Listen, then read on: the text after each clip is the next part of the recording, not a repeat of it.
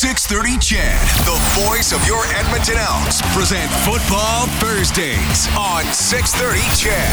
Mike Jones has it inside the 10. He'll walk the dog to the end zone. Adler up Edmonton. Touchdown Elks. Time to go deep on the Elks and the Canadian Football League.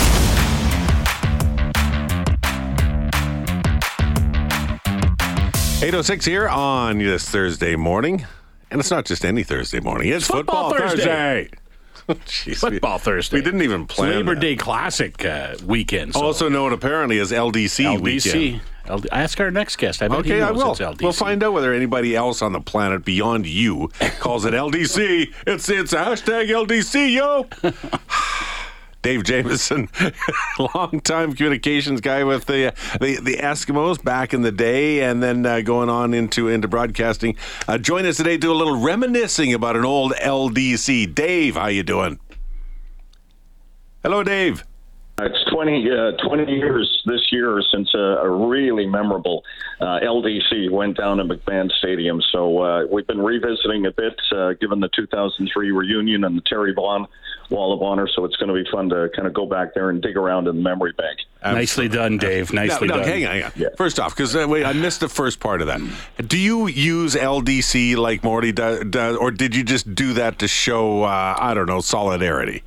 Uh, probably the latter. Uh, I can't recall using LDC a lot, but you know, Daryl, in this day of acronyms, right? I'm sure why not? We call it LDC. I guess it saves you valuable time somewhere. Yeah, because we always need we always need Morley to get more words in. Sure, exactly. Uh, 20 years ago, I, I'll tell you what, uh, your, your friend Morley was just jacked up because I had a replay the, the some of the video from the 2003 Labor Day Classic up on my monitor and I was watching, I was listening to it. He comes in and man, you'd have thought he was sitting there with uh, with his bag of popcorn.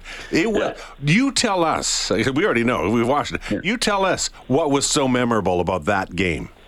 Well, um, Ricky Ray decides he's going to run, which he didn't do a lot of, and he ran towards the uh, Eskimo bench. And uh, Otis Floyd, who would end up playing in Edmonton uh, or had played in Edmonton, uh, ran him out of bounds, ran him right over the bench and over the Gatorade water cooler. And that touched off a brawl. And then the brawl spilled out. There was a brawl in the bench, and then guys were getting tossed around. Sean Fleming got tossed around like a rag doll. I think Andre Talbot, one of our receivers, got, you know, flipped around. And, and then the benches emptied. Yeah. And so there's this melee going on all over McMahon, and of course it's packed and it's a blistering hot day, and it, it I mean it's it had all the ingredients before the fight for something big to happen. But then when all of this broke out, and then when you thought that the fight was about to sort of simmer down a bit, Ed Hervey memorably and famously uh, had his helmet off. He grabbed it and swung it in the direction of Davis Sanchez with the Calgary Stampeders, um, and missed Davis and hit a referee in the head and knocked him out and knocked him down. Yeah. and it was and it was it was mayhem. And and I was up in the press box and saw that things were going to go awry and took a very slow moving uh, elevator down to the field level and ran around under the stands to get out on the field thinking okay at some point i think i'm going to have to deal with something down here um, and ended up walking ed off the field. And i learned something that day guys bottled beer, not bottled beer, beer in tins and in cups flies a long way because we got soaked, Ed and I, coming off the field. Oh, I have no doubt whatsoever. Uh, Yeah. here, let's uh, help set the scene for anybody who didn't Sure. get a chance to, to watch it. Here's a little of the uh, here's a little uh, from the TV broadcast of it uh, actually that day on how this thing all got underway. Ricky Ray is going to take off with the ball, and he's forced out at the Eskimo bench, and a flag goes down there. Well, there's going to be Maybe a more lot. than a flag. Well, there's going to be some ejections now as we see the temper start to flare. We see some players getting thrown out. Bench is clearing. Sean Fleming. Shades of the Flames and the Oilers. This uh, a number of Stampeders coming across the field. Yeah, that's Chris Cuthbert with the the call on TV back in the day. Yeah, it, it was pretty wild. And then, like you said, like, like you were mentioning, uh, then Ed Hervey's right in, in the middle of it, and, and a ref gets the worst of it. Yeah. Still more. Hervey just referee- took a poke at Well, something. a referee went down. and I think the referee's hurt. He's laying there and he's not moving. And he's on the 48-yard line. And you, you, you can almost sense there's going to be some ejections right Oh, here. yeah, there were there were ejections. I think you could go beyond sensing. So, was there a conversation between you and Ed Hervey as you walked off the field? And if so, what can Yeah. you tell us about it? Well, I'll tell you everything about it. I uh, Dwayne Mandrusiak, our equipment manager, handed me the, the dressing room uh, key because it was clear Ed was not going to continue playing that afternoon, and because they're busy on the bench, they got a game that's going to resume. Dwayne says he hands me the key, which had a big ring on it. It looked like I was, you know, working in a prison, and he says, "You take Ed to the room." And so I walk out to both center field, and of course it's raining down booze, and people are throwing stuff on the field. And I get arrive where the Ed is having, let's just charitably call it a conversation with the official. And I arrive just as they are, and the ref looks at me and he goes, "He's all yours now." get him out of here. And so I go, and I Ed's still talking, and I turn to him and I go, Ed, shut up. Which might not have been the best approach. I always thought you were a smart fella. that moment. I always thought you were a smart not- fella. Not in that moment, Daryl. Uh, and so Ed looked at me and gave me that look of, "Hey, let's not repeat that." We walked off together under the stands to, you know, uh, a uh, cascade of booze and other things, and we sat the two of us in the dressing room alone and listened to the crowd over our head go uh, go crazy. And that's a long walk to the dressing room uh, uh, when you get off the field because you have to go underneath the stands and down Yeah. the hallway. I can just hear the almost. I bet it was pretty quiet walking down the hall, just hearing those cleats against the floor. Eh? Oh yes, it was. It was just the two of us. I got the room open, and we just sat there and looked at each other, and and we said, "Hmm, wow, that was something." And then you know we uh, and if memory and uh, memory does serve correct here, the uh, the Eskimos suspended Ed for a game for conduct un, unbecoming of a player, uh, and they got ahead of it instead of the league doing it. So uh, Ed sat out the the rematch. But I should tell you that you know the the, the Eskimos lost to Calgary on that Labor Day, and but they went on a six game winning streak to follow. They shut out the Stampeders in the rematch on the Friday night. Uh, I think it was 38 nothing. But the big story was 62,344 at Commonwealth. We physically ran out of tickets to sell, and we just took money from people at the I, gate. I still remember an interview with Hugh Campbell saying he didn't know what to do. I just stood at the gate, took twenty dollars from people, put it in my pocket, and said, "Go find a seat." It was a Yes. great night in, in history, wasn't it? Yes, it was. It really was. Like you know, again with the reunion that uh, last uh, weekend, you know, guys were, oh yeah, and we were looking at a a aerial photograph of Commonwealth on that night. It was absolutely jammed, and of course, you know, the team delivered. They go on to a six-game winning streak. I think they lost the final game of the 03 season, and then they win the Grey Cup. That's obviously probably the biggest and best memory for you from from Labor Day. But you you worked a lot of those Labor Day games when you were working for the team. Anything else Mm-hmm. really stand out about the games? Well, I can tell you that uh, Labor Day is not often kind to Edmonton. Um, you know, there was a long period of, of going down there and, and returning with a very uh, quiet bus ride back up Highway 2 after losing. And there was a there was one game where we got blown out. I mean, they started scoring during the anthem. I mean, we just got absolutely crushed. And I was standing there. We were down. They had, they put up 50. I mean, if the game kept going, they would have hit 100 and I turned to my right and where I was standing with Ed Hervey, who was a scout then uh, for us, and he had left. And I turned and I saw him walking quietly, hands in his pockets, through the end zone to leave the building. And I called Rick LeLacheur, and I thought he was up in the press box and would be meeting us downstairs after the game. And I called him and I said, "Where are you?" He goes, I'm on Highway 2. I couldn't watch anymore. I'll see you in the office tomorrow. We got a meeting at 8. and so, like, it was just one of those sort of, you know, it was just an absolute beatdown. There was, but there were a lot of those games that, that just got away, and Calgary was the better team. Uh, that's what made it so fun, except for the getaway part. Is uh, they got Yes. the games would get away from you in the emotion area too. Uh, Yes. Can you stick around? I need to take a quick break. I want to I want Sure. to talk to, talk to you some more. Uh, Dave Okay. Jamieson, our guest this morning, will be back in a moment.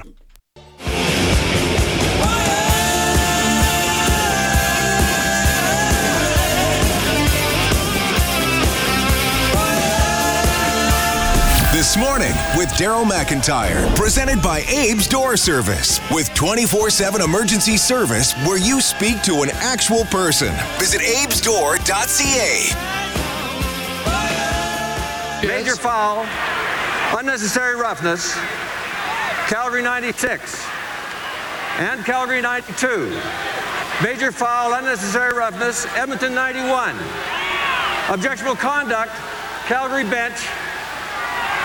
Major foul, unnecessary roughness, Edmonton 81. Rough play disqualification, Edmonton 81. Second down.